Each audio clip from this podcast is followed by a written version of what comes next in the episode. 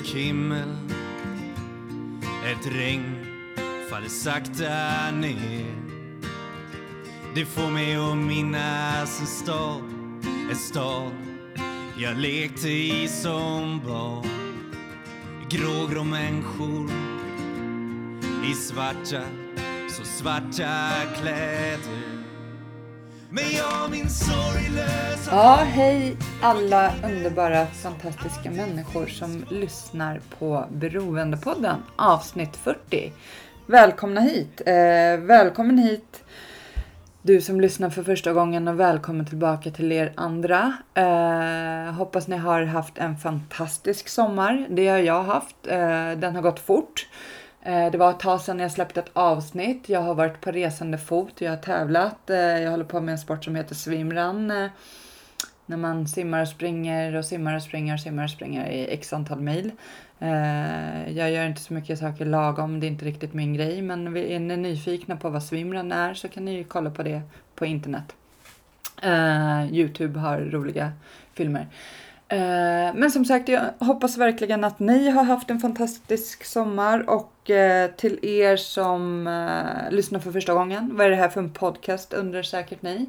Ehm, det är en podcast om alla olika sorters beroende, missbruk, medberoende och psykisk ohälsa.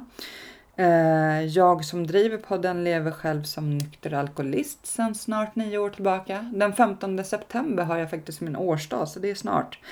Ehm, då har jag nio år. Herregud vad tiden har gått snabbt. Um, och så otroligt mycket saker har hänt sedan jag bestämde mig för att uh, göra en förändring. Uh, och uh, ja, jag är, det är det bästa beslut jag någonsin tagit. Jag är som sagt en beroende människa och alkohol är min huvuddrog.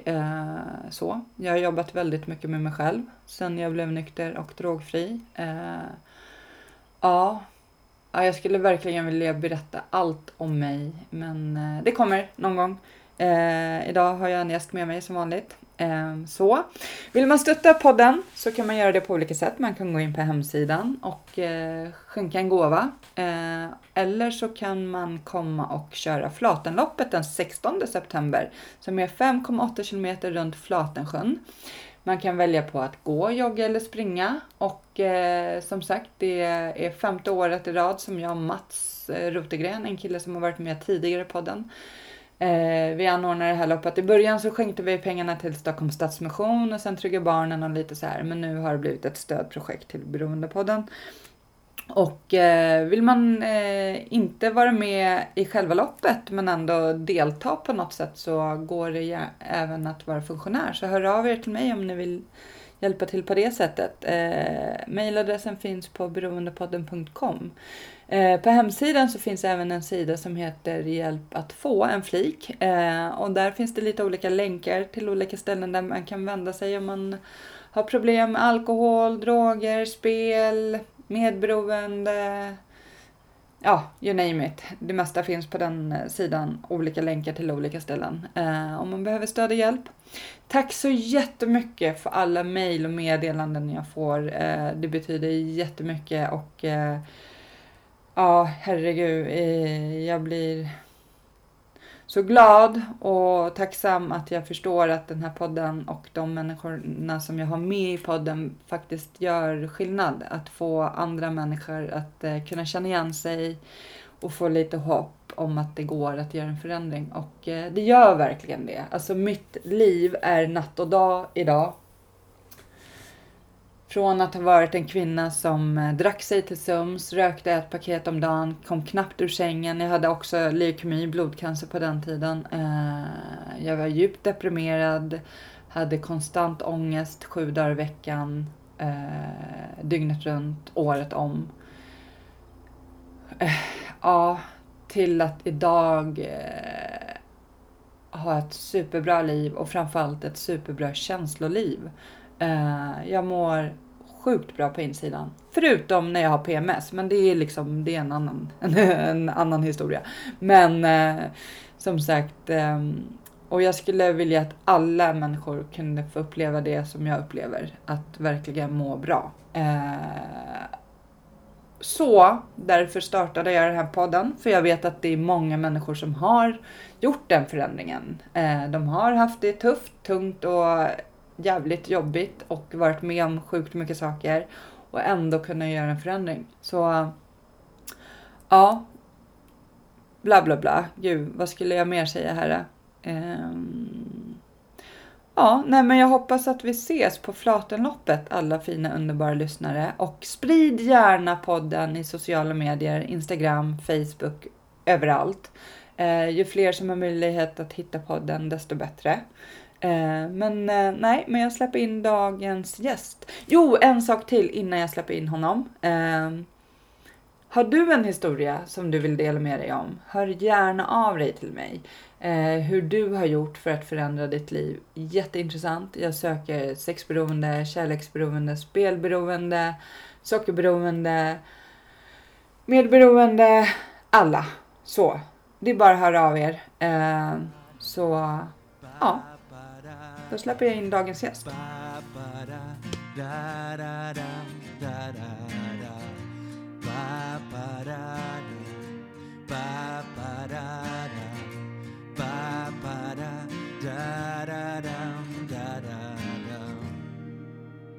En dyster T-baneperrong Ett liv inrutat i betong Hej och välkommen hit Benny Haag.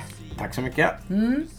Eh, jättekul att du vill vara med i Beroendepodden. Så roligt att jag får vara med. Ja. Eh, många vet ju vem du är. Du är skådespelare, föreläsare, författare. Hur skulle du själv, om någon frågar, vem är du? Ja, alltså jag, jag är ju utbildad skådespelare. Gick till Teaterhögskolan 85 till 88. Så det är klart att jag är skådespelare men jag har också utbildat mig till ko kognitiv beteendeterapeut på steg 1 nivå med specialisering på alkohol och droger. Så det är ju också något jag utbildat mig till. Mm. Författare, det där är ju väldigt märkligt. Alltså jag har ju skrivit alltså fem böcker som har kommit ut men att säga att jag är författare, det är så ah, men du vet, det, det säger man inte utan vidare. Författare, det är P.O. Enquist och sånt. Va? Men ja, jag har fått ihop fem böcker. Det har jag fått, det kan jag inte förneka. Så att, ja, någonting åt det hållet i alla fall. Mm. Mm. Uh, men du är med idag i podden för mm. att vi vill veta mer om dig. Uh, vem du är, din bakgrund, uh, vart du kommer ifrån. Eh, ja, mm. jag tänkte att du kan få börja berätta. Ja, alltså jag är uppvuxen i Gubbängen. Född 61 så är jag 56 år. Mm. Eh, Gubbängen, arbetarklass, pappa elektriker, mamma hemmafru under min uppväxt. så. Eh, och Alltså hela mitt liv, mitt vuxna liv har gått ut på att vara öppen med saker. Mm. Arbetarklass kan vara fantastiskt. Jag älskar Hammarby. Jag går på matcher. Eh, hela den här söderkänslan och Anderssonskans Kalle och Tira Tira Bylingen är på språng och he, he, allt det där va. Mm. Men det finns någonting i, i arbetarklassen som jag tycker, det behöver inte gälla för alla, men som jag har upplevt som är en tystnad. Man lägger locket på, man pratar inte om det som känns. Man bygger ett hus istället för att prata om att man är ledsen. Man eh, gräver en grop istället för att prata om att man mår dåligt. Och det där har präglat mig väldigt mycket. Mm. Mina föräldrar ska vi säga, de kanske... De var väl inte så bra för varandra. Så kan man säga. Men de fick ju ett barn, det vill säga jag, så de höll ihop för barnets skull. Mm. Som man säger. Och det var tyst hemma. Jag brukar säga att jag, jag har inget minne av att det pratades vid någon frukost, lunch eller middag. Tills mina föräldrar skilde sig när jag var 14. Men det är klart att det pratades. Men alltså jag har inget minne av att det var sådär. Nej men vad säger du? Vadå? Aha, vad skojigt och sådär va. Och också levt tycker jag i en, i en miljö där det handlar om att du ska inte tro att du är något. Du ska inte tro att du har någonting att komma med. Mm. Och det där parat med att vara ganska nedtryckt och tystnad och tro inte att du kan. Alltså jag var jättebra på sport när jag var liten. Sådär, va? Eh, men, men det, det, det, liksom, det räckte aldrig. Det räckte aldrig. Och den där tystnaden. Jag brukar säga när jag har föreläsningar att det är som att ta två fingrar, pressa mot struphuvudet Gör det inte nu för du kommer att kräkas. Dra skärp och eh, rep runt armar och ben. Dra åt hårt så att du inte får något blod i, överhuvudtaget som flyter. Och så, och så trycker du mot struphuvudet. Då kommer du känna vanemakt. Och det har jag känt i mitt liv. Väldigt mycket vanemakt. Men, eh, och jag brukar alltid säga det, det, alltså det blir som en historia det här. Men någonstans när jag var 14. valborgsmässoafton. Eh, eh, Gubbängsgärdet. Eh, en flarakir eh, till mig, en till min kompis. Och så klunka i sig det där och när jag kaskadkräktes upp allting så erfor jag alkoholens läkande kraft. För plötsligt så försvann de där två fingrarna mot struphuvudet och skärpen och repen runt armar och ben. Och jag kände mig underbar, härlig, fantastisk. Snygg ska jag inte säga för alkoholen kan inte göra allt. Men det var underbart. Jag minns att det var, alltså alkoholen var en välsignelse. Jag brukar säga att jag hade, jag hade tagit livet av mig om jag inte hade fått, fått, fått fatt på alkoholen. Det, det, det tycker jag. Så, så är det. Jag var väldigt, jag var, kon, jag var väldigt konstig när jag var 14, 15, 16, 17. Alltså, jag hade mycket tics för mig, mycket oro. Jag är en orolig själ, det kommer jag vara hela mitt liv. Det, det kommer aldrig gå över men jag försöker handha det på något sätt. Va? Eh, och den där alkoholen, den gjorde liksom att nu blev det kul. Mm. Det blev, det blev... Ja, man brukar alltid säga åh det blev en kärlek vid första ögonkastet. Nå, något sånt var det ju va. Och sen uppvuxen också i den här liksom Bajenkulturen och arbetarkulturen där en Fan riktig jobbare tar sig ett järn. Fan, det är ingen jävla kärring. Fan, ta ett järn för fan knark. Jag har, all, alltså jag har inte rökt en vanlig cigarett i mitt liv. Jag har aldrig prövat hasch. Jag har aldrig prövat någon form av narkotika. För det, det är bara en jävla knarkare. En jävla pundarjävla Kenta och Stoffe och sånt där jävla skit. Va? Det, det pysslar man inte med. Mm. Men eh, en kvarte på fredagen. Det, det är ju självklart. va. Så hela mitt liv har liksom präglats av alkohol. Min pappa drack för mycket även om jag tror att jag har druckit mer än vad han har gjort. Men, men alltså allt, det var alltid bråkades alltid om alkohol. Alltså här klassiker, du vet, ja, arbetarklass fanns inte pengar. Eh, men det fanns pengar till sprit och cigaretter. Och det där fattade aldrig jag. jag, jag, jag alltså hockey var min grej. Jag, jag, jag skryter alltid om det. Min fru tycker det är så jävla löjligt. När jag var 10-12 så ringde de från AIK. Jag fick komma och träna på Johanneshovs isstadion med AIK. Det där alltså, det har jag ett glasklart minne av. Va? Mm. Så, fan, träna med AIK på Johanneshovs isstadion. Fantastiskt. Va? Men det, det var också sådär, det, det, det räckte inte. Ja, fan det AIK. Bayern. Ja, men de spelar inte hockey. Bayern. Alltså allt, allt, allt var lite allt var bra med all, som hade med alkohol att göra. Och då tänkte jag, däråt styr jag min kosa. Va? Där är jag en i gemenskapen. Va? Och jag ska inte säga, jag har inga sådär, jag, det är klart jag har druckit i mitt liv och det är klart att sådär. Men när det började gå över styr, då var jag väl runt 35 va. Alltså jag, jag, jag har alltid fått ångest, jag har fått alltid en väldig ångest mm. av alkohol. Eh, jag, jag, kan avundas människor som är dyngraka och sen vaknar de på morgonen och ruskar av sig och så. Nej vad fan, nu kör vi! Jag har alltid fått en väldig ångest av alkohol. Och det där är naturligtvis en väldig dubbelhet. Jag har sett alkohol med min pappa och sådär. Och lovat mig själv att det, så där ska jag inte bli. Och samtidigt gilla alkohol. Det, där blir, det blir så dubbelt så att jag vill inte vara som han. Fast det blir jag ju om jag dricker dricker tänker jag. Så att jag har haft en väldig ångestproblematik med alkohol. Och det är jättebra. Om man har ångest för att man är bakis då kan man ju ta lite och dricka så får, blir man av med den mm. ångesten. Det är så jävla praktiskt. Och sen eh, var jag med me mellan, vad blir det nu, 97 till 2002 eh, på TV4 med eh, i ett program som handlade om trav. Det var jag, Sven Melander och Challe Berglund, eh, lagkapten i Djurgården Hockey och landslaget. Jättetrevligt, vi hade jättekul. Men det där var inte så populärt i vissa kretsar. Så att, alltså jag fick mycket skit. Va? Och jag var en känslig skådespelare från Dramaten. Och känsliga skådespelare från Dramaten är väldigt känsliga för kritik. Mm. Och det var inte kritik, det var liksom hat och det var skit och liksom både Challe och Sven var så här. Fan det där är inget att bry sig om som Sven sa. va. Challe du ska höra vad man får höra när man lirar match. Han var ju aktiv då. De tog ju guld i Djurgården samtidigt som han var med i det här programmet. Man, när man är uppe i Färjestad eller någonstans. Va? Det är ett jävla liv va. Men jag tog åt mig väldigt mycket av det där. Och eh, dålig kritik, då tyckte jag att ah, men då är det något fel på mig. Jag tänkte aldrig att ah, de är idioter utan ah, men då gör jag fel och då gör jag fel. Och jag ska absolut inte skylla på det där programmet, det är löjligt. Men då ökade min konsumtion. Jag var liksom orolig och det, det rullade på mer. Och jag blev rädd och jag drack mer och mer och mer. Och jag minns en gång min fru sa, alltså titta i spegeln, du, fan du är helt, du är helt svampig. Ägg av!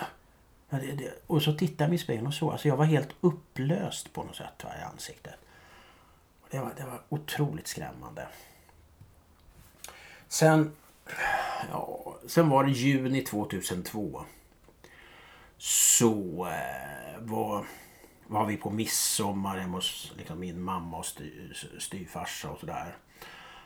Och jag var jättetrevlig och kul och rolig. Härmade både Mick Jagger och Leif GW Persson. Och, ja, jag gjorde jättesuccé tyckte jag. Det tyckte inte min fru. Så när vi kom hem så var hon ganska arg. Och jag var, jag var eh, inte nykter. Och då blev jag så jävla sned så nu jävlar nu, nu skiter jag i det här. Nu ska jag bara dricka liksom. Jag var 41 år. Och det gjorde jag i fyra dagar. Hon gick på midsommarrea och jag eh, låste in mig på toaletten. Min femåriga dotter satt på sitt rum och rita och jag drack absolut vodka. Och min dotter knackar på dörren och eh, undrar var mamma är och hon var hungrig och sådär. Ja, så. och jag känner själv, jag är helt dyngad nu. Alltså jag är helt jävla dyngad. Och jag sätter på makaroner, vattenmakaroner och går och lägger mig och vaknar av att hon ruskar om mig och det är rök i lägenheten och sådär. Och jag tar mig ut i köket och ser ner i den där kastrullen. Jag, alltså jag är, det är den värsta dagen i mitt liv utan konkurrens. Det är en gul makaron kvar. Och resten är vidbränt och det är rök och, och som jag får bort det där. Och, och jag gråter och jag, jag, jag, jag är livrädd alltså. Och sen somnar jag på något sätt och vaknar att min fru slår mig i ansiktet och på kroppen och sådär. Och jag hör att min dotter gråter i rummet bredvid. Jag har ingen aning alltså. Och eh, Sen fick jag sova ut. Så vaknade jag min mamma hämtade min eh, femåriga dotter och sen gick vi till Maria beroende. Eller Capio Maria som det heter nu vid eh, Mariatorget, jag och min fru. Och där, där fick jag ju någon slags religiös upplevelse. Det, det, jag, jag vill kalla det det. det. Han tycker inte om att jag säger det men där träffade jag och min fru en läkare som heter Ingemar Sköld. Mm. Och han och jag och min fru pratar i två och en halv timme om livet, kärleken och döden och vad som är värt något i livet och vad som betyder något i livet. Och faktiskt, eh, när jag gick därifrån så tänkte jag, nu är det slut. Nu är det över. Jag har druckit färdigt. Alltså, jag, jag, alltså fortfarande, det är 15 år sedan, så jag, alltså, jag har en jag har en slags ångest för det där. Jag, jag, det kan inte komma ifrån. Man kan tycka, ja men nu är det ja, det var ju, Du var ju jätteduktig Benny som slutade. Ja visst. Men att, att liksom tappa det. Att vara som min pappa. Jag kan inte riktigt förlåta mig för det om jag ska vara riktigt ärlig. Det, jag kan inte göra det. Jag försöker. Jag går i terapi och jag försöker. Ingenting. Min dotter är 20 år idag. Hon älskar sin pappa. Jag älskar henne. Hon liksom det men det, det, fin, det är någonting i mig som sitter som är, så, så där gör man inte. Och det är klart att tänker jag på det, tänk om hon hade försökt ta bort den där kastrullen och fått allting över så hade haft brännskador idag. Nu hade hon inte det men det räcker mm. bara tanken för mig. Liksom. Mm. Eh, och då blev jag eh, offentlig alkoholist. Ja. När jag gick från Maria Beroende så bestämde jag mig för att nu med samma frenesi som jag hade varit för alkohol så var jag nu emot. Va? Och jag, eh, jag skrev två böcker. En som heter Maktmod och motstånd och en som heter Ingenting är möjligt som kom ut på Albert Bonniers förlag. Och den första, Maktmod och motstånd, handlar om alkohol. Och, och jag förde någon slags sån här Sisyfos kamp, rulla upp någon sten för något, någon kulle och så rullar den tillbaka. Mot allt och alla. Va? Jag, jag, jag kommer ihåg jag skulle sitta i någon debatt, radiodebatt med Steffo Törnqvist. Mm. Eh, och jag blev liksom väldigt offentlig i allt det där. Det var John Crispinson som tyvärr har gått bort nu. Eh, och då ställde Steffo Törnqvist in. För han ville inte komma. Och då sa Crispinson att det var, han sa att det är ju som att en bulemiker och en stjärnkock ska prata mat. Och jag ansågs väl tydligen då vara mm. bulemikern där som skulle liksom sitta och spy medan han var en livsnjutarkonsult. Sådär. Eh, och jag, alltså, jag gjorde mig osams med med, med liksom nykterhetsrörelsen för att jag tyckte vad fan. Vadå baka bullar och spela innebandy? Det är krig! Det är krig! Och, så. och jag startade ett parti som mm. heter Spritpartiet som var med i valet 2010. Eh, och eh, vi, vi kom naturligtvis inte in i riksdagen. Vet, alla som var med i det där partiet hade ju någon slags beröring till alkohol. Eget drickande eller på föräldrarnas sida. Sådär, va? Och då, är det, då ska allting hända nu. Så vi kommer vi inte in liksom direkt, fan då skiter vi i det. Jag menar, eh, Feministiskt initiativ kanske kommer in, inte det här valet, men nästa val. Och då har de hållit på i 15 år kanske. Mm. Ja. Men vi hade inte tålamodet och, och sådär. Va? Men vi fick väldigt mycket media. Va? Jag stod väl överst på liksom fyllo som nyktrat till så att jag var med i Morgonsoffer och jag till och med varit med i Aktuellt och pratat alkohol och sådär. Va?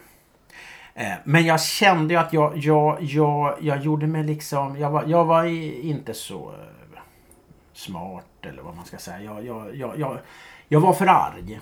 Jag var för... Man kan säga så här egentligen. Jag var för ivrig. Jag hade för mycket energi. I den här hierarkiska världen. Jag menar nykterhetsrörelsen, Folkhälsoinstitutet. Det är som ett politiskt parti. Man går in i något ungdomsförbund och sen avancerar man. Om 20 år sitter man i partistyrelsen.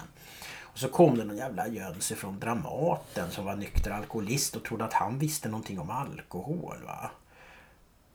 Och jag, jag märkte att jag, jag, jag, det blev för tungt. Det blev för jobbigt. Jag blev, jag blev för eh, frustrerad. Så 2010 så tänkte jag nej, nej, jag måste sluta med det här alltså. Jag utbildar mig till terapeut istället. Det, det, jag må, jag, det, det kanske är så att om man träffar en människa som har ett problem så kanske jag kan lösa saker och hjälpa för så många andra än om jag står för 800 i en aula. Va? Och det där var väldigt bra för mig. Jag, jag gick i tre år på en utbildning på något som heter Kontar, ett utbildningsföretag och blev sån här steg 1-terapeut. Mm. Och lugnade ner mig och liksom såg livet på ett annat sätt. Jag skrev sen tre böcker. En om Hammarbys lagkapten Kennedy Bakircioglu. En om dåvarande tränaren Nanne Bergstrand och en som kom nu i juni som heter Hårt arbete och tro på mirakel om Ingemar Sköld som jag då träffade för 15 år sedan. Mm. Det blev plötsligt intressant för mig med andra människor. Det var inte jag, jag, jag som skulle eh, framhävas. Utan jag tänkte och, och, lite på ett egoistiskt plan också. Jag har mycket att lära av Kennedy. Jag har mycket att lära av Nanne. Jag har mycket att lära av Ingemar. Och att sitta med en människa på samma sätt som vi sitter nu i ett år. Mm. Inte varje dag. Men det, man lär sig väldigt mycket. Jag har lärt mig väldigt mycket av dessa tre gentlemän. Fantastiskt va. Nu är jag inte arg på alls samma sätt längre. Jag, jag förstår att det här är inte ett 100 meterslopp. Det här är ett maratonlopp. Eh, i, I och för sig skulle jag aldrig klara av att springa. Jag klarar nog inte av ett 100 meterslopp heller rent praktiskt. Men inställningsmässigt så är det så. Och nu har jag liksom lite grann börjat ta upp den här alkoholfrågan igen och vara lite debattör och skriva på Facebook och, och lite sådär va. Mm. Eh, så, ja, jag läste senast. ja, jag har skrivit lite grann om, om, om Anders Borgs förehavande där. Jag, alltså, jag, jag tycker hela den här historien är oerhört sorglig. Mm. fruktansvärt sorglig. Jag, jag, jag skulle inte för en sekund göra mig rolig på hans bekostnad. Jag har ju inte en aning om vad som har hänt. Det vet bara de som var där. Men det intressanta tycker jag med hela den här debatten det är att på något sätt har ju alkohol varit inblandad. Mm. Det, det, det tog väl de flesta vara överens om. Men det där glöms bort ganska fort och sen leds det in på eh, hur kan man eh, eh, låta ett drev gå mot någon där man inte vet vad som har hänt. Det är förfärligt. Och sen blir den debatten, den debatten uppstår alltid. Istället för debatten vad sorgligt att en människa med ett sånt oerhört renommé intar alkohol och hamnar i det här. Mm. Det är lika sorgligt för en finansminister eller före detta finansminister som det är för en trädgårdsarbetare, en som jobbar på ICA. Eller, alltså, så det är, inte, det är inte värre för honom någon an, mot någon annan. Men det, det, är klart att det här blir mer uppmärksammat än om någon som sitter i kassan på ICA gör samma grej. Det är, själv, det är samma katastrof. För det, det, är en katastrof när, när alkoholen får det här värdet. När allting går överstyr. Och där måste, måste liksom människor hjälpa varandra. Det, det, det låter så löjligt när man säger det, men det är så. I detta sammanhang vill jag slå ett slag för föreningen, organisationen Anonyma Alkoholister. Mm. Jag har en mycket märklig resa med Anonyma Alkoholister. Jag gick på mitt första AA-möte när jag varit nykter i 6-7 år. Mm. Det är mycket märkligt. Man brukar gå när man varit nykter i 6-7 eh, timmar kanske. Va? Eh, men det där var ju ingenting för mig. va liksom gå på AA och massa gubbar och kärringar som sitter och snackar. Vad fan vad de har varit med om. Det skiter väl jag Vi ska förändra världen. Jag ringde faktiskt till något huvudkontor och sa nu, nu skiter vi det här med eh, anonyma alkoholister. Nu heter vi offentliga alkoholister i fortsättningen. Gjorde För, du det? Ja. Jag kan säga att det, det fick inte så stort gehör. Nej. Nej. Eh, sen Liksom, så har jag tänkt, för det är mycket märkligt. Jag, jag gick på några A-möten när jag var nykter i sex år. Det var ingenting för mig tyckte jag. Samtidigt på föreläsningar så säger jag ni ska gå på öppna A-möten. Mm. För det är fantastiskt. Det är så kärleksfullt och det är någonting helt enormt att få vara med om människor som släpper sina masker och pratar om sig själva utan skydd och försvar och allt det där. Va? Och så tänkte jag, men varför går jag inte själv? För jag tycker verkligen att människor ska göra det. Mm. Och sen när den här eh, eh, boken om Ingmar Sköld kom ut så var det en person som hörde av sig och sa att liksom, eh, kan du inte komma förbi mina böcker sådär va? Och så, ja ja visst så jag. Och så, ja det var ja, tre månader sedan då. Något sånt där. Två, tre månader. Och sen går jag nu två dagar i veckan och tycker att varför har jag inte gjort det här förut? Men det är det att jag har lugnat mig. Jag har förstått hur fantastiskt AA är för mig. Mm. Jag kan säga AA gör inte att jag liksom... Jag, jag är inte rädd för att börja dricka igen. Fast jag kanske gör det om tio minuter. Det vet jag inte. Alltså jag är inte sådär... Mm, inte så jag, länge du är här hemma i alla fall. Nej, men nej, jag tar det här härifrån. Men liksom jag är inte rädd. Alltså jag, jag, jag tänker så här, oj jag, jag är nära ett återfall. Mm. Även fast jag vet, jag har en ohygglig respekt för den här eh, sjukdomen. Eh, så att jag kan börja dricka igen, det är mm. absolut så. Men jag går på AA för att det är så fantastisk gemenskap. Mm. Det är så kärleksfullt. Jag, jag, jag, vet, förutom min lilla familj med min fru och dotter, så vet jag ingenstans där jag kan liksom, ta mig mask. Jag har inte så jävla mm. mycket mask på mig annars. Men att det är fantastiskt att lyssna på delningar från andra mm. människor som pratar och berättar om det som känns. Istället för att Ja, nej, fan, inga problem. Jag är uppe nu. Vad är det i månadslön? Vad jag tror. Det där som är vårt samhälle va. nej, jag tycker det är ja, 8 och 7 va. 9 och 2. 35 procent och ja, allt sånt där va. Att se människor, jag är lite orolig för att jag jag blir utan jobb här nu och är rädd för ett återfall. Alltså, mm. ja men det där måste ha... Och så är det någon jävel som jag vet någon som söker jobb. Alltså det, det är fantastiskt alltså. Otroligt mycket kärlek. Otroligt. En jättefin gemenskap. Ja. Absolut. Mm. Men, men då hade du ett, eh, du var på dina första möte där efter 6-7 år. Men sen Ja. så hade du ett litet glapp till nu eller? Ja, sen hade jag uppehåll på åtta år eller vad det är.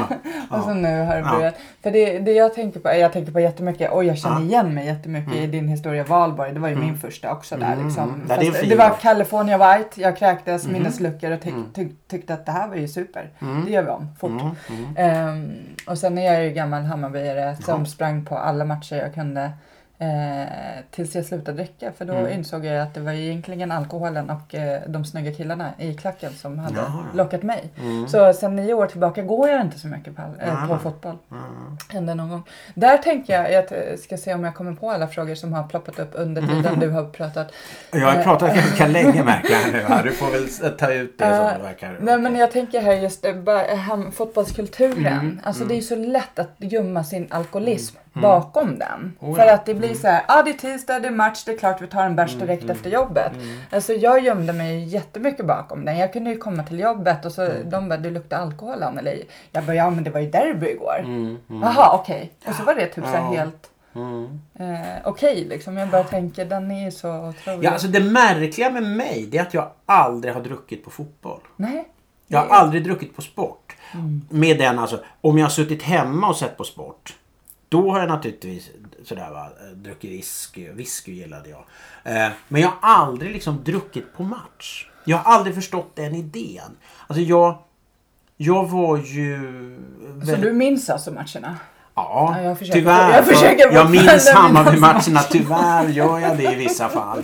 Eh, det kanske hade varit bättre om man hade... Ja, nej, man ska inte skoja om det där. Men alltså, jag var ju till exempel på trav, alltså, under fem år väldigt mycket på trav i och med att jag jobbar med det. Va? Mm. Och då fick liksom Sven Melander och jag sådär gå på Elitloppet och sitta i restaurangen och allting sånt där. Va? Och då var det så här. Jag tänker man åker och ser på Elitloppet. Den, alltså den största travtävlingen i Sverige. Och folk är dyngade. Och det är ändå sådär. Man spelar om pengar, man satsar pengar. Man ser hästar springa. Och jag tror inte, vissa vet inte vem som, vem som vann överhuvudtaget. Va? Och det där, det där fattade inte jag på något Nej. sätt. Va? Så att, nej men det liksom... Så. Nej men det var ju alkoholen som, som drar för många. Ja, liksom. för mig var det romantiken. Hammarby-romantiken. Den här liksom. Och det måste jag säga, jag är ju lite... Den har ju blivit lite tilltufsad efter att jag skrev boken om Kennedy och Nanne. Kennedy och Nanne vill jag säga är fantastiska människor. Jag har blivit otroligt väl bemött nere på Årsta. Det, det är helt sjukt vad snälla och vänliga människor är. Mats och Yvonne Werner som liksom... Yvonne som säger, kallar sig själv reservmamma som lagar mat där. Och, och Mats Werner som är före detta elitspelare. Jag menar alla vet väl vem Matte Werner är om man gillar Hammarby. Som nu är någon liten sådär... Ja, han har hand om ett. Han går runt där och fixar och grejar och så va. Fantastiskt väl bemött va. Alla, alla, alla håll och kanter. Men... Alltså jag, jag lackade ur rätt mycket på Hammarbys ledning faktiskt. Det där, där fick min romantiken en knäpp på näsan. Den här lite... Undrar ska jag ståla på Bajen? Va? Nå. Jag gör ju inte det här för att liksom, jag ska tjäna en massa pengar på Bajen. För mig är det en fantastisk ära att få träffa min stora ikon Kennedy Bakircioglu. Jag får sitta med Kennedy. Det är ju helt fantastiskt. Jag får sitta med Nanne Bergstrand. De ger mig sin tid. Det är ju fullständigt enormt.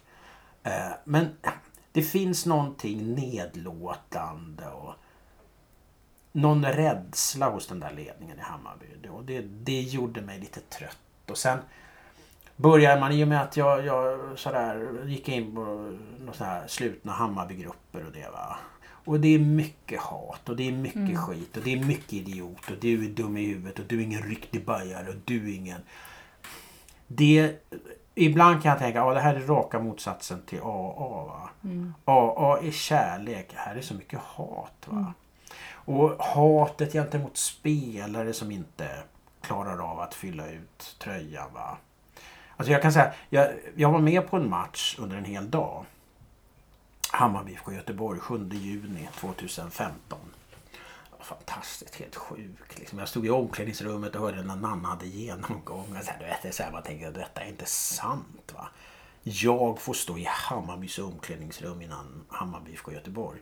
Och sen gick jag in, det fick jag också gå bakom när de går in till Just idag är jag stark. Mm. Där, va? Och när man står där själv på läktaren med sin handduk, eller vad säger jag, halsduk, halsduk. Då är det liksom, fan vad fint det är. Mm. Men när man gick in bakom laget precis, det var faktiskt lite skrämmande. För trycket är så enormt i den där grytan där nere. Va? Så att det kändes, jag tog tag i ett stängsel sådär va. För att det, det, jag brukar jämföra med att det, det, var som, det är som att stå ute på eh, en flygplats, Arlanda och sen drar de på jetmotorer och man står där nere. Alltså det, det, det är något, var något skrämmande. Va? Och i den miljön klarar inte alla av att höja sig. Mm. Kennedy, han höjer sig. Han känner nu jävlar ska ni få se på fan. Mm. Medan andra blir rädda. Mm. Det är ju den där grejen. Lite. Hammarby har 20 000 minst på varje match. Men det finns ju någonting också att det kan vara skrämmande att leva upp till den liksom eh, myten att prestera i det. Och gör man inte det då hatas man ganska mycket. Mm. Inga namn men alla vet som under åren här med Nanne som tränare vilka som var hackkycklingar. Va? Mm. Och blir du hackkyckling på Tele2 Arena, nya Söderstadion. Då är det inte så kul alltså. Det, och det där, det där gjorde mig lite besviken. Alltså. Sättet som Nanne sparkades på den här ledningen. De bara uteblev liksom. När eh, det var release på den här boken. Mm. Man var ju tränare i Hammarby. kom ingen från ledningen. Mm. Ingen kom dit. Alltså det, sen tre veckor senare fick han sparken. Alltså det för mig är det inte Hammarby. Liksom. Mm. Jag gillar det inte. Och det där har fått lite, hmm, jag vet lite sorgset. Sen kommer jag gå med rollator om Hammarby ligger i division 3 eller om de spelar Champions League-final och stå där. Ja, jag minns 2022 hur det var. Det var väldigt bra men nu är det inte bra. Säkert va. Mm. Men den där romantiska eh, Sigge Fürst och Tira tira bilen är på språng. Nej nu kutar vi gubbar. Den har fått sig en liten törn, det kan jag nog säga. Det tycker jag. Men okej, okay, du, eh, jag tänker här precis innan du nådde din botten. Mm. Hur såg drickandet ut då? Alltså du berättade ju tydligt ja, hur det såg ut när ja. du nådde botten. Men mm. hur ofta och hur mycket? Ja, alltså jag drack något varje dag. Mm. Men jag drack väldigt disciplinerat. Mm. Alltså, man brukar säga att alkoholister det är något jävla ryggradslöst pack som är dumma i huvudet. Jag vill nog säga tvärtom. Det mm. behövs en hel del för att fungera som alkoholist. Sen det är klart, har det gått så långt att du sitter på parkbänken och dricker tedojan, då är det ju... Mm. Då har det gått förbi. Men alltså jag, jag fick nästan varje år något sån här, det kallas för flitstipendium på Dramaten. Alltså den som hade spelat flest föreställningar. För den här ondskan den gick jämnt. Va? Mm. Och jag spelade flest föreställningar och jag repade och eh, jag var på travet och allting. Va? Men jag drack på ett disciplinerat sätt. Va? Alltså jag, jag hade en väldig koll. Jag planerade mitt drickande på ett ja, nästan sjukligt sätt. Va? Mm. Liksom, ja, nu hade jag spelat Ondskan. Det var en monolog. Och så hade jag min, min loge precis bredvid ett, liksom, lite bar på Dramaten. Och då tog jag alltid en jättestor öl och en Jägermeister när jag sminkade av. Jag hade ingen smink men i alla fall. eh, och sen på vägen hem så kunde jag ta liksom någon, på, man slank in innan man kom hem och tog en öl och en Jägermeister. Och så kommer man hem och så, nej men vad fan ska vi öppna en flaska vin? Det kan vara gott. Och sen när man börjar räkna ihop det där va. Mm. Då blir det 6, 12, 18, 24, 30. Ja, det blir 40 centiliter där. Motsvarande starksprit alltså. Oj då, ja, vad fan. Sen var det är det som också är en gåta utan dess like. Nu är jag 56 år, jag slutade när jag var 41. Att jag orkade. Att människor orkar. Men man, jag var väl yngre, jag vet inte. Det, det tycker jag är helt obegripligt. Idag sådär om man råkar vara uppe lite sent. liksom som bara, nej, och jag är helt slut. Och då har jag druckit liksom sockerdricka eller cola. Eller, alltså det är jättekonstigt det där. Men det är också någon beredskap, kroppslig beredskap. Va? jag fixar det här, jag fixar det här, jag fixar det här. Så, va? Och jag, jag blir aldrig frisk. Det där, tycker jag, det där är en ganska intressant myt tycker jag. Folk vill bli friska. Folk blir friska från alkoholism. Men förstod du tidigt att det var en sjukdom? Jag pratade mycket om att det var en allergi. Mm. Nu är det ju det. Det, det blir ett hårklyveri va. Jag, jag säger jättegärna att det är en sjukdom. Det är bara att jag har vuxit upp med att människor har sjukdom som ett slags... Jag, om jag säger att jag, jag mår inte alls bra. Aj, aj, aj. Då säger den andra människan att den är sjuk. Och då ska inte jag eh, komma med mina problem. Så. så det här med sjukdom, jag gillar inte. Jag är liksom migrängubbe va. Och jag gillar inte det. Jag gillar inte att vara sjuk. För det är någonting... Jag ska inte säga att det är ett svaghetstecken. För jag är en svag människa och stark och mittemellan och allting. Men alltså jag, jag tycker inte om sjukdomsbegreppet. För då är man också så här... Ja, jag dricker för jag är sjuk. Ja, fast vet man att man är sjuk och det finns en lösning, då har du ju ett ansvar att Absolut. ta den lösningen. Men min dotter till exempel är nötallergiker. Hon vet att om hon tar nötter, då dör hon.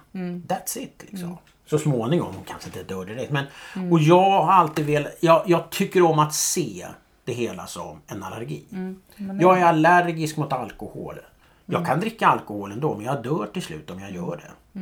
Eh, men jag kan välja att avstå också. När jag fattar, och det där är Ingemar Sköld, han är en fantastiskt klok människa.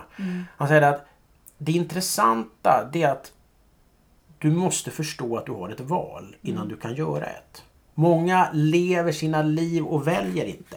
För de har inte gjort sig medvetna om att jag är, om man nu är alkoholist, alkoholberoende eller vad man kallar det för. Då kan jag välja. Jag super vidare. Det skiter väl jag i. Eller jag kan sluta. Men då väljer du. Men det här, ja det går på. Det är liksom som det är. Och det, jag vet inte vad fan. Ja, jaha. Och sen plötsligt så sitter man utan familj och så sitter man i en etta i Gubbängen på nedre botten. Va? Och det, det, det är för mig den ultimata skräcken. Va? Så att, det, det, att, att jag slutade dricka, det, det, det är klart att det var en stor del var för min fru och dotter också. Att jag, jag visste det. Att fortsätter jag dricka nu, då har inte jag dem kvar. Och då tänker jag att det här sociala arvet, va? min farfar drack och ja, sådär. va. Det måste brytas. Va?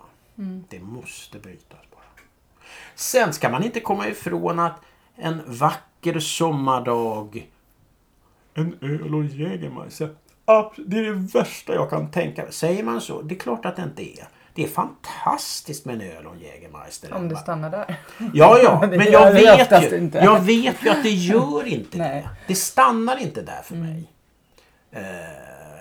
Eh, utan då blir det, nu är det igång. Mm. Så därför blir det ingen öl och Jägermeister. Men jag får så mycket annat å andra sidan. Mm. Jag är närvarande, jag är medveten, jag, jag liksom, det är så. Men att försöka förklara för en människa som inte har den här problematiken vad som händer med oss när vi börjar dricka. Jag brukar säga liksom att ju mer jag dricker ju törstigare blir jag, ju mer vill jag ha. Det, är liksom, det blir en så här, för många människor så är, så är de ju nöjda med en, två öl. Och, Ja. men jag blir bara mer och mer törstig. Sådär. Men under de här åren du har varit nykter, hur har det sett ut? Har du varit på väg ut nå- någon gång? Alltså, återfall tänker jag. Nej, faktiskt inte. Jag, jag har varit sådär att liksom, nej nu är det slut. Du bara, Jag har en, om det man nu kallar det en begåvning sådär va. Nu ska jag skriva en bok om Kennedy. Sen tänker jag inte, undrar om det blir bra. nej. Nej, det kanske inte blir. Nej, då gör jag inte det. För hela den här Kennedy-boken, det var mitt initiativ. Jag tog kontakt med honom, jag tog kontakt med förlag. Det var inte så att någon tog kontakt med mig. Liksom. Kindlund sa, han tänkte inte, har vi någon, något fyllo på Dramaten som har nyktrat till som kan skriva en bok om vår ikon Kennedy Bakircioglu? Icke så. Utan det var mitt initiativ. Och då har jag inga stopp. nej. Det, jag, jag, vill säga att det är en lite begåvning faktiskt. Eller en dumhet eller vad man än säger. Men då, det är klart att om Kennedy hade sagt Men sluta tjata idiot. Jag vill inte. Så hade jag inte, jo du vill det. Alltså en gång, två gånger kanske. Men han var liksom, ja men vad fan. Så. Och då är det svårt att... Då, då börjar jag inte tänka Ja, undrar om det blir bra. Det kanske blir dåligt. Mm, ja, jag vet inte. Och samma med alkohol. Okej, nu är det slut. Nu skiter jag i det. Det är slut med alkohol. Då är det slut. Sen kan jag naturligtvis inte svära på att jag kan ta ett återfall. Det är klart att jag kan göra det. Det vet jag inte. Men min inställning är inte okej nu är du 15 år. Blir det 16. Då ska jag ta en öl och fira. Alltså det, det finns inte. Jag tänker ibland om jag blir hamnar på något ålderdomshem eller något sånt där. Men då är jag väl så jävla borta så jag vet inte hur man dricker. Eller något sånt. Nej men alltså det, det är slut. Men jag det, tänker när man slutar med alkoholen, ofta vi Mm. använder ju alkoholen dels att vi får reagera på ett annat sätt så vi vill fortsätta dricka mer och mer och mer. Mm. Eh, men också så använder vi alkoholen för att dämpa vissa Ja, känslor, absolut. oro, ångest, eh, kanske en dålig självkänsla och alla de här Ja, bitarna som, som jag ser gemensamt med många av mina nyktra vänner. Mm. Hur eh, har du jobbat med dig själv liksom, under de här 15 åren? Eller Ja. gick du all in på jobb? Hittade du någon ny besatthet? Ja, alltså det är ju där. eh, Alltså Ingemar Sköld säger att väl, eh, är du en beroende person kommer du troligtvis vara det hela livet. Men väljer du mellan massarin och heroin, ta massarin. Du blir lite tjock. Heroin dör du av. Eh, och han tycker att man ska hitta någonting som man blir besatt av. Om, man, om det är knyppling, kosmos eller karate. Det spelar inte så stor roll. Men man har en besatthet i sig, sin hjärna. Och den ska man liksom styra ut på andra håll. Och då kan man säga att jag håller på att skriva böcker i en slags besatthet. Och det är bättre än att dricka alkohol, tycker jag. Sen kanske inte läsarna tycker det, men det är en annan sak. Men för mig är det bättre. Men sen har jag alltså gått i terapi sen jag var, fan hur gammal var jag? 23, 24. Och jag gör det fortfarande, jag kommer göra det fram till min död. Eh, jag tycker det är ett väldigt bra, alltså många människor tränar för att hålla sig i form. Och det, det är klart att alltså jag tycker om att träna fast det kommer väldigt långt ner på min... eh, Tyvärr alltså. Det, först måste det göras och sen det och sen det och sen ska jag träna. Bara det här eh, fixar sig. Sen ska jag bara träna. Tyvärr. Jag gillar träning. Det är det närmaste en fylla jag kommer. Alltså när man är uppe i ett varv och eh, med mina mått mätt har sprungit på något löpband eller vad man gör, cyklar på så. va. Då kan jag känna den här liksom tju, samma kick va. Men ehm, jag gör det lite, lite för lite. Men alltså jag har gått i terapi för att jag vill träna min själ. Så, va. Sen kan man säga, jag tycker, nu kanske jag svär i kyrkan och får hela A på mig men jag har ju gått i gruppterapi och skillnaden mellan att gå i gruppterapi eller att vara på en, ett A-möte, den är inte milsvid. Nej, men tanken med det är ju att man ska jo- jobba de här stegen också. Så Absolut. att, att bara gå på möten och berätta om sig själv, Mm. det, det, man kommer långt på det men det är inte lösningen heller. Nej, på absolut inte. hela- Men det, alltså själva formen av att dela, att ge, gemensamt förstå att, eh, som vi säger på Anfield, you never walk alone. Eh, det är liksom en stor del av gruppterapin också. Nu har jag, jag har väldigt lite erfarenhet av gruppterapi, det ska jag ärligt säga. Jag, jag har gått i individuell. Men det, det kommer jag göra. Va? För att, Och det kan ju också vara en sak som jag har använt mig av för att kunna lugna ner mig. Ja, det finns ju många, här, det finns ju någonting som heter compassion-fokuserad terapi. Det tar väldigt lång tid kanske att förklara så jag kanske ska göra det nu. Som jag tycker är jättebra. Som handlar om medkänsla med sig själv. Många människor som har problem på något vis eh, slår ofta på sig själv. Eh, att, att träna, jag är verkligen en av dem. Jag, jag, jag, jag är jättebra på att ta skit. Bra, men det, det vet jag, det kan jag, det klarar jag. Och en av sakerna att jag inte gick på med det några gånger först. Det var vänligheten. Jag, jag märkte att det där, det här har jag förstått i efterhand, jag förstod det inte då. Men liksom att Eh, ja, hej jag heter Benny Haag. Eller Benny, jag är alkoholist. Hej Benny! Fan, bara, liksom, vänta vad är det nu? Liksom, vad är det här? Och det kom fram någon främmande människa och kramade om en och sa välkommen hit. Va? Vad fan menar du med det va? Och när jag... det var helt sjukt faktiskt. När jag inte hade varit på sex år eller sju år. Då kommer en fram och säger välkommen tillbaka. Det är lite gulligt tycker jag. Alltså att det här, det är för mig att träna att kunna ta emot vänlighet. Det är en stor sak för mig. Och då är det här med compassion fokuserad terapi någonting väldigt bra. Att, ja, liksom, bra gjort Benny. Du gick upp nykter i morse. Bravo, bravo, bravo. Du är inte så jävla dum ändå Benny. Bravo.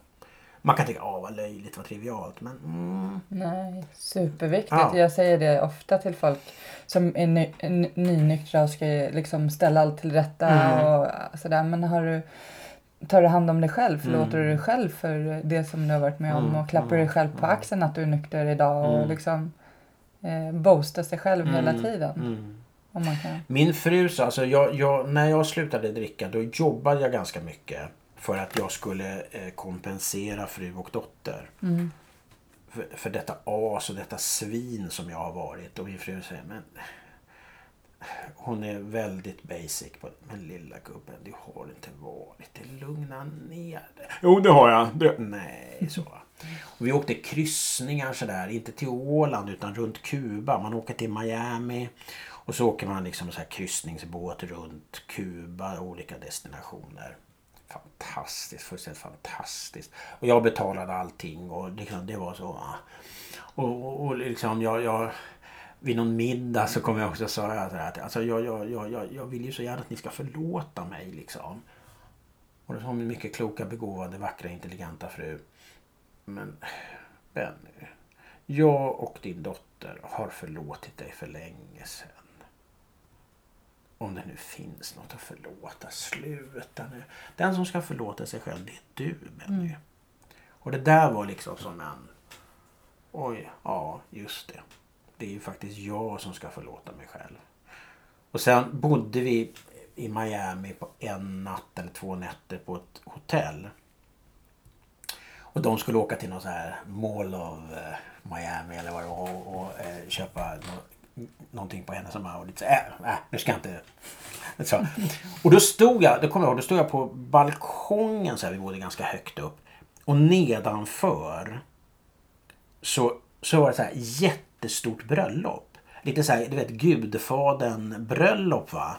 Alltså det var så här, när man var helt hänförd va. Och så var det havet så. Och så kom liksom nästa tur med den där båten och det var då världens största Oasis of the Sea heter den va. Kom åkande såg man lite så va. Och då tänkte jag, fan jag är värd det här. Jag är värd att stå här. Jag är värd att se allt det här vackra. Jag är värd det. Och så började jag gråta för det, det var liksom... Det är min kamp att vara värd någonting. Jag har vuxit upp i ett hem där jag fått höra hela tiden att inte hela tiden, men, men det här liksom att... Du, du, du kan inte det här. Och Det där var ynkligt som min farsa. Det är svagt. Dåligt.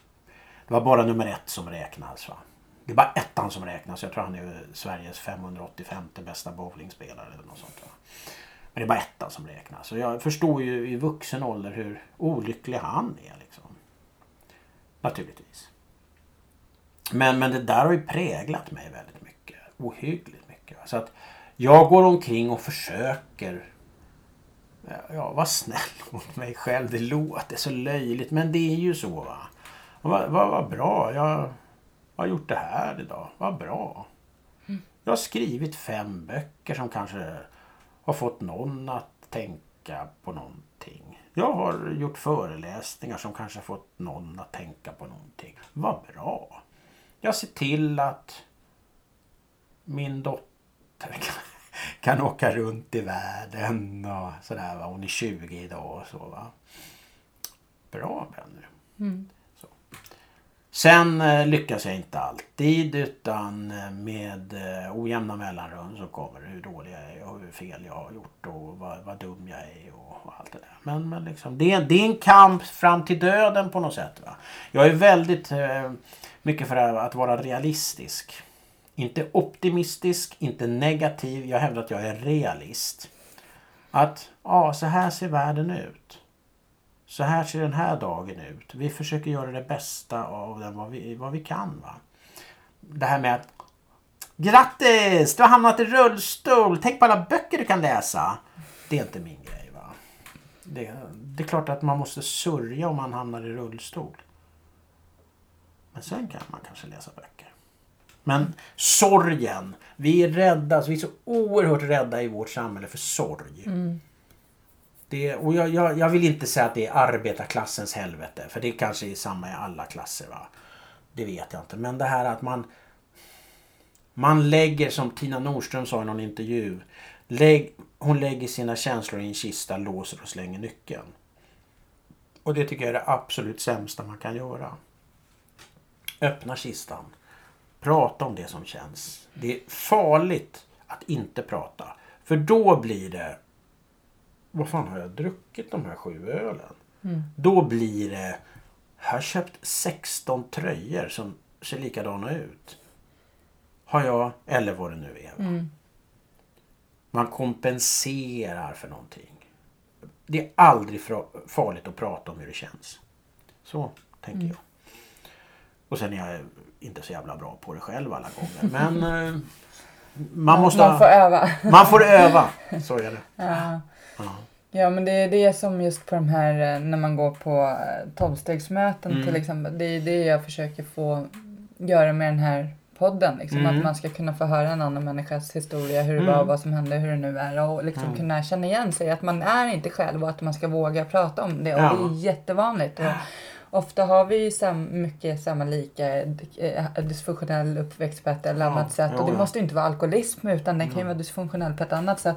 Alltså så att man inte blir sedd, bekräftad, Mm, mm, självkänslan finns inte. Och Nej. den måste vi lära oss eh, bygga upp och äl- älska oss själva. Och, ja. Ja. det är så mycket som vi... Och också erkänna att vi inte har så bra självkänsla. Ja. Det är det också en grej va.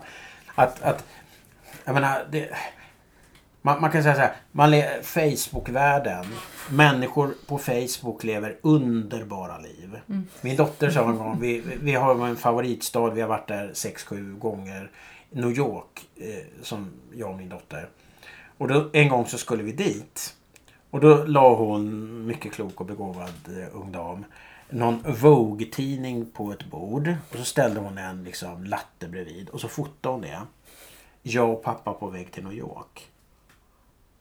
Vilket fantastiskt. Vilket liv. Sen om vi, nu var det absolut inte så, vi, men vi, vi kan ju bråka en vecka i New York. Om allt och så. Nu är det precis tvärtom. Vi, vi åker till New York. Man kan ju tycka att man kan åka till Nacka Forum eller så. Men vi åker till New York och pratar en vecka. Går omkring i Central Park och pratar. Hur är livet nu? Och hur går det? Och vad känner du? Och vad tycker du? Och sådär, va? Eh, Men bilden av någonting. Jag har blivit så fascinerad eftersom jag är en gammal farbror. Som växt, jag var liksom 17, 16, 17 år när punken kom. För mig är liksom det här med att hålla på och blogga och det där och de här bloggtjejerna och som håller på med sina parfymer och skit. Va? Vad är det för larv? Och då sa min dotter som naturligtvis har helt rätt. De här människorna de börjar med parfymer och nu pratar de om hur dåligt de har mått i sitt liv. Det är en annan väg. Du börjar med att skrika om hur jävla dåligt du mådde i något jävla punkband pappa. Och sen håller du på med terapi. För dem är det tvärtom. Det här är vägen man går idag. Man går via yta till djup. Jaha. Och så har jag läst lite böcker och sådär va. Och de är bra de här. Ja just det pappa, de är bra de här. Det kanske är bra med de här bloggarna. Ja just det. Mm. Så att jag har verkligen ändrat mig på den punkten. Jag, jag är full av beundran. Nu kan jag inte alla namn så jag kan inte säga någon namn för att säga fel namn. Men det, det var någon bok som var väldigt eh, sålde väldigt bra att ibland mår jag inte så bra. Alltså, alltså som min dotter läste och jag tyckte den var, ja, jag också läste. Jättebra. För det är också det här, någon människa som liksom visar att jag, det är inte bara yta. Det finns ett innehåll också i den här människan. Fantastiskt tycker jag. Jo, ska man gå in och börja prata om sociala medier då, Ja. då kan vi sitta hela eftermiddagen. Absolut. För, och hur det påverkar människors mående och så Ja. Och, men, men jag tänker här, vi ska avrunda fastän Mm. jag skulle vilja ha dig här hela dagen. Vad, om någon lyssnar och Mm. sitter med sin ångest och flaskan. Och, Mm. Vad vill du säga? Ja, alltså det, det... Sitter man med ångest och flaska, gå till ett A-möte. Mm. Börja med ett öppet A-möte. ta första steget. Ja, absolut. Eh, sök upp en terapeut. Är terapeuten dålig, sök upp en ny. Man har alltid rätt själv. Det är inte så att terapeuten är, är, har rätt. Utan känner du själv att nej, det här var inget bra. Gå till nästa. Men ge inte upp.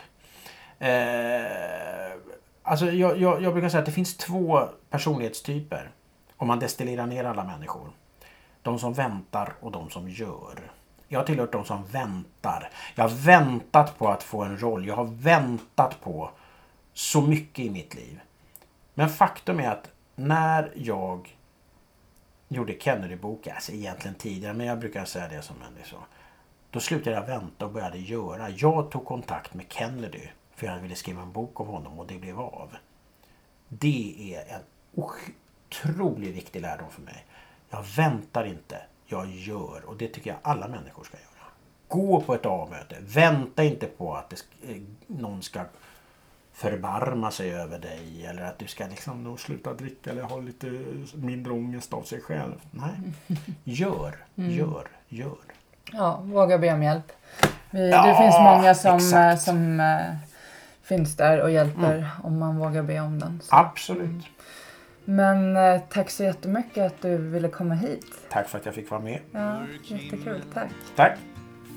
Ett regn faller sakta ner Det får mig att minnas en stad En stad jag lekte i som barn Grågrå människor i svarta, så svarta kläder Men jag minns sorglösa dagar Ett vackert minne som alltid finns kvar Stockholms gator och torg Ett liv så långt ifrån sorg ba, ba, da, da.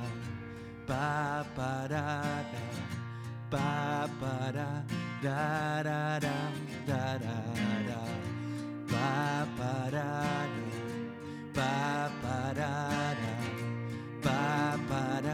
Da, da, dam, da, da, dam. En dyster T-baneperrong Ett liv inrutat i betong Stäng ut det andra med musik Fokusera allt på att bli rik här finns en dyster atmosfär. Ett liv kretsat kring karriär. Men jag minns sorglösa dag. Ett vackert minne som alltid finns kvar. Stockholms gator och torg. Ett liv så långt ifrån sorg. Ba, ba, da, da. Ba, ba, da, da. Ba, ba, da, da, da, da, da, da, da. Ba, ba, da, da. Ba, ba, da, da. Ba, ba, da, da, da, dam,